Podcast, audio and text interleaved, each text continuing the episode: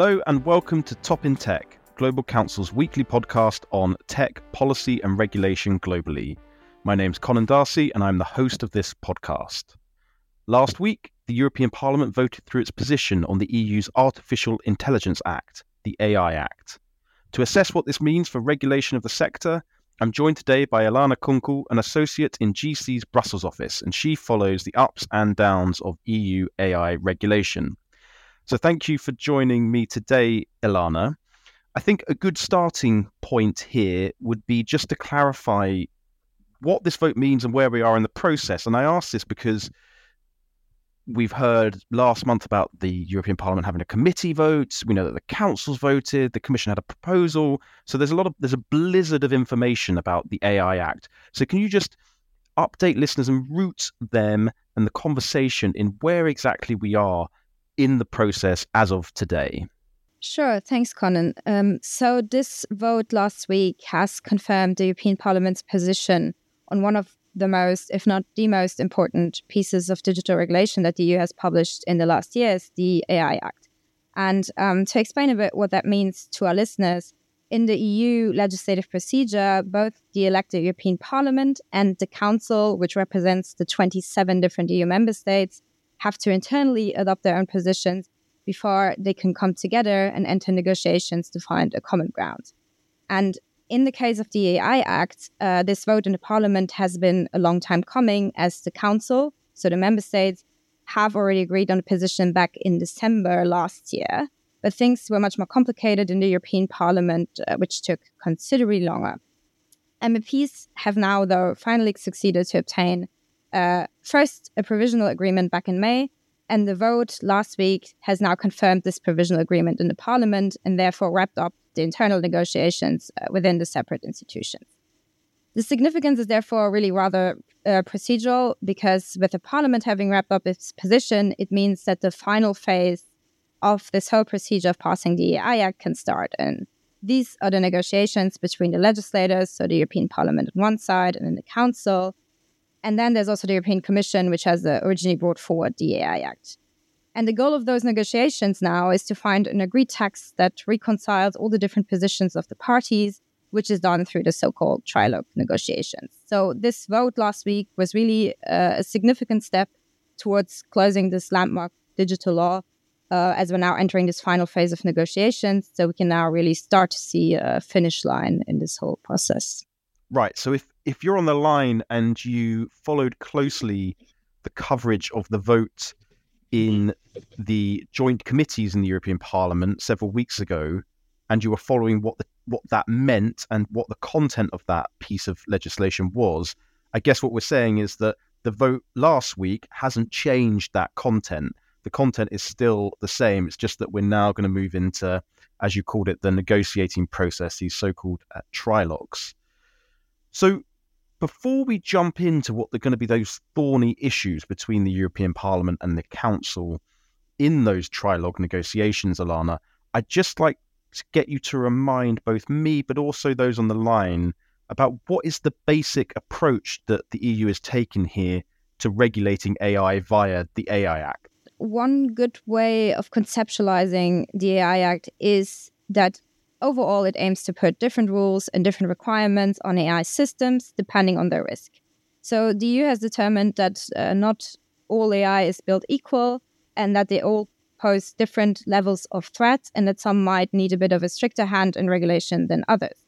So the AI Act has created this uh, tiered approach where there are different categories of risk ranging from limited risk to high risk and then also to unacceptably high risk. And the rules that will apply will depend largely on the category under which a certain AI would fall. Um, but I'm happy to illustrate this uh, with some examples. For the highest category of risk, so for AI systems that are deemed to be unacceptable to European values, there is a general ban. So those systems will be prohibited entirely from even entering the European market. Um, this is because we have to keep in mind that AI nowadays is already very powerful and has the potential to cause uh, harm. And the EU is essentially trying to prevent those systems uh, from even being placed on the market and being used in any way. And one example for such an AI system, which is completely banned, is a system that would, for example, be placed by the government or another authority to evaluate and score people's behavior or trustworthiness, which could lead to an unfavorable treatment of people. Uh, it's what we call social scoring. So, in theory, although it sounds a bit like a science fiction scenario, there could be an AI system out there developed that allows to keep track of your day to day activities and determine whether, based on that, you should be, for example, I don't know, paying higher contributions to the government or to the tax system. Uh, and this is clearly something that we don't want to see, as this would go against a lot of European rights and values. So, for those systems, there is a complete ban. On the other side of the coin, there is a range of AI systems where the EU says, okay, so the risk here is quite limited, and there should still be some rules, but they shouldn't be too stringent. And one example here are deepfakes. So those manipulated fake images that we see popping up uh, on the internet or videos that sometimes circulate around. And for those, there will only be transparency obligations. So it would need to be disclosed, for example, to the user that they are interacting with such an artificially generated image or video. But then the largest part of the regulation is centered around the so called high risk category, because this is really where the biggest chunk of obligations and rules will apply. So, this is where the EU sees a potential risk for society and for European values on one hand, but on the other hand, there's also this potential to innovate and to have AI systems in place that are actually useful and productive uh, to our society.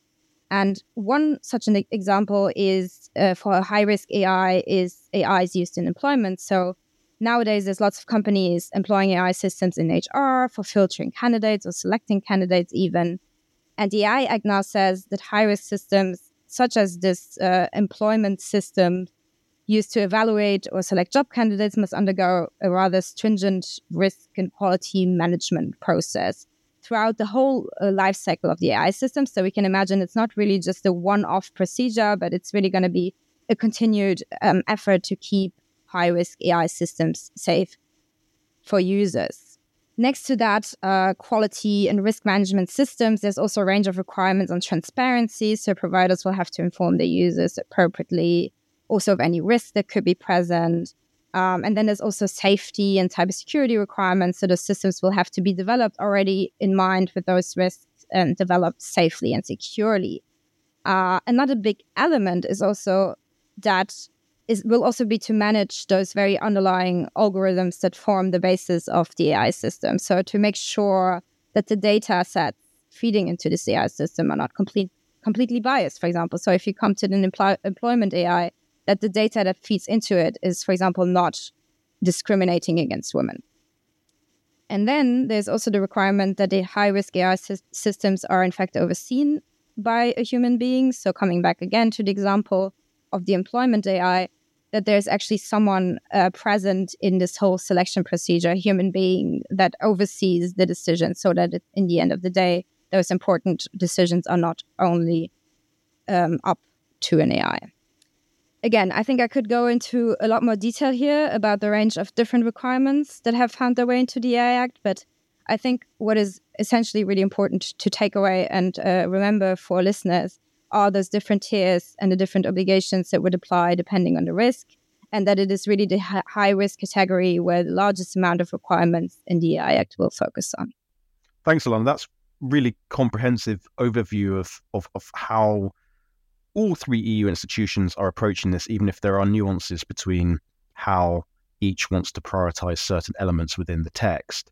And I think to those who listened to the podcast episode last week with Mike Wooldridge, this falls into the the earlier of the two categories in the way in which people are thinking about AI regulation. So as a reminder, you have those who are focused on these these short term immediate issues that we've known about for a long time, things like transparency, explainability, human intervention that you've just talked about, Ilana. There's another camp that that that would like to see a lower level of regulation in the next two to three to five years and wants to focus more on what the long term regulatory structure looks for in areas such as super intelligent AI, something that Sam Altman and OpenAI have pushed for. So this is very much not looking at that. It's very much looking at these immediate short term issues. And that reflects other instruments around the world that aren't necessarily as legally binding, say the UK's AI white paper or the NIST framework in the US. So we've done the context, Ilana. Let's get into the crunchy politics and controversy. Firstly, can you just talk us through where do things stand now on this controversial issue of facial recognition? Facial recognition was actually one of those issues that really split the parliament and that significantly stalled the negotiations there, as there were quite some divergences on how to approach this. And uh, I personally think that this will really return to the negotiation table now when the council and the parliament will try and find a common position. So, to go back to this tiered model that I described, um, facial recognition software is technically, so at least in the original com- proposal, it's completely banned as it falls under this uh, unacceptable risk category. The reason for that is quite obvious, as such technology could be misused for mass surveillance, and there are several other uh, privacy concerns that go with that. But one party within the European Parliament, so that's the center right European People's Party, the EPP, has been seeking repeatedly, actually, in the process to, to water down this complete ban. So, to actually allow for the use of facial recognition AIs in certain circumstances. This is because the EPP is traditionally quite uh, law enforcement friendly. And for law enforcement purposes and for policing, facial recognition AI could, uh, at least accordingly to the EPP, be rather useful. The rest of the parliament does not agree with that stance, though, and is more concerned about the implications this could have for mass surveillance and privacy. And it has also set a very clear stance against that in last week's vote, by rejecting the proposed amendments from the EPP. I don't think that's quite the end of the saga, though, on facial recognition, as this is likely to return to the negotiation table, as I said, during the upcoming interinstitutional discussions, as the Council, so the member states, are also quite keen, at least some of them, on allowing some form of facial recognition, uh, recognition for law enforcement. With the parliament, however, having set now a rather firm stance against it, I think the outcome might be some sort of compromise. So that's one we'll be looking out for during the upcoming negotiations. Yes, this is definitely one of those issues that's going to play out throughout the process. And I suspect it may not be resolved until right at the end of these negotiations. And it will really require political sign off at ministerial level uh, in EU member states and at the highest levels of the European Commission and uh, within the European Parliament. Another issue to watch is the talk of the town at the moment, which is ChatGPT and generative AI. Obviously, that wasn't in the Commission's original proposal, which came from several years ago. But we've heard about how it has started to become included both in the debates and also the amendments related to the AI Act. So, can you just give us a quick state of play here, Ilana, on where we are with generative AI and the likelihood of seeing it regulated within the AI Act? I think the first thing to note here is that generative AI, in the end, is an AI system, so it will be subject to the AI Act scope. The question is not really whether it will be regulated under the AI Act, but the question is how. And the biggest question mark here at the moment is that the council, so the member states side, we don't really, we didn't see a position on that yet, as their negotiation position was already concluded in beginning of December 2022. The reason here being that ChatGPT, for example, and the whole craze about generative AI that followed only came out around the same time that the council was wrapping up its position. So the council back then basically deferred the question, uh, saying, okay, this is happening, but let's have the commission deal with it later. We're not dealing with it now. In the meantime, of course, uh, things have changed considerably again. So I would bet money that member states will certainly want to see generative AI included, but we will simply have to wait and see for the negotiations on what the how part is going to look like the European Parliament, on the other side, had a lot more time to think about generative AI, and they did provide some guidance in their position on how they would like to see it regulated. So they proposed a rather complicated three tiered model here, which would make generative AI fall outside of the categories that I have previously talked about and create a whole new category for this uh, type of AI. Under this approach, generative AI would have to be labeled, meaning that there would need to be a disclaimer when you face content that, for example, has been produced by ChatGPT, that this content was generated by an AI.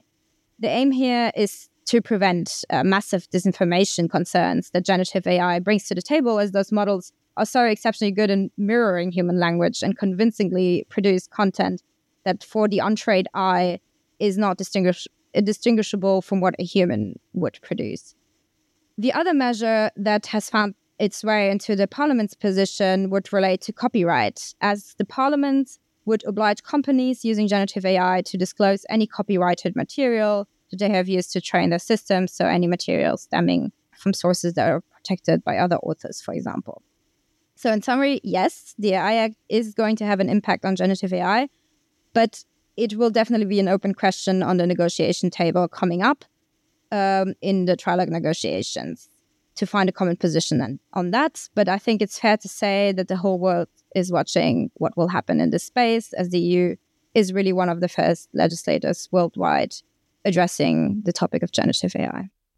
Yes, and we saw Sam Altman make certain comments that were interpreted as saying that he may exit and OpenAI may exit the European Union uh, if certain rules come into place. He quickly quickly backtracked after Thierry Breton and others uh, criticized him publicly.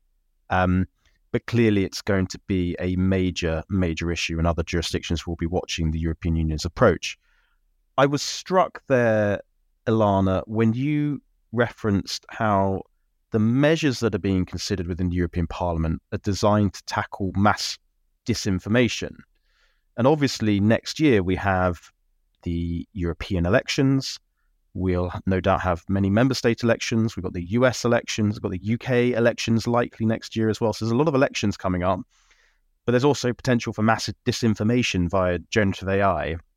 And yet, even if the all these institutions agree a deal by the end of the year, perhaps uh, pass it at some point next year, the implementation period, I believe, is at least going to be two years. So we're talking about this coming in till uh, probably mid 2026 at the earliest.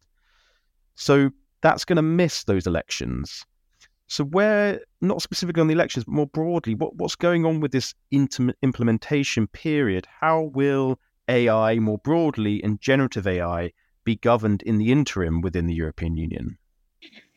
Yeah, Conan. So I think it's it's definitely a fair point uh, to say that those uh, two years of implementation period, uh, potentially a little bit less or a little bit longer, depending on how the negotiations land, is really a long time to wait for those rules to apply. When we see AI developing at such a neck-breaking speed, a speed which has taken uh, most people by surprise, and there's definitely these concerns that you have mentioned, uh, but more and more leaders and countries are, are starting to think about this so we have seen discussions emerge in the EU, but also beyond that, that there may be the need to take action sooner rather than later. So even within the European Commission, uh, there seems to be a lot of initiative, but also some disagreements on how to best uh, govern AI in the interim, as you said, ahead of the Act.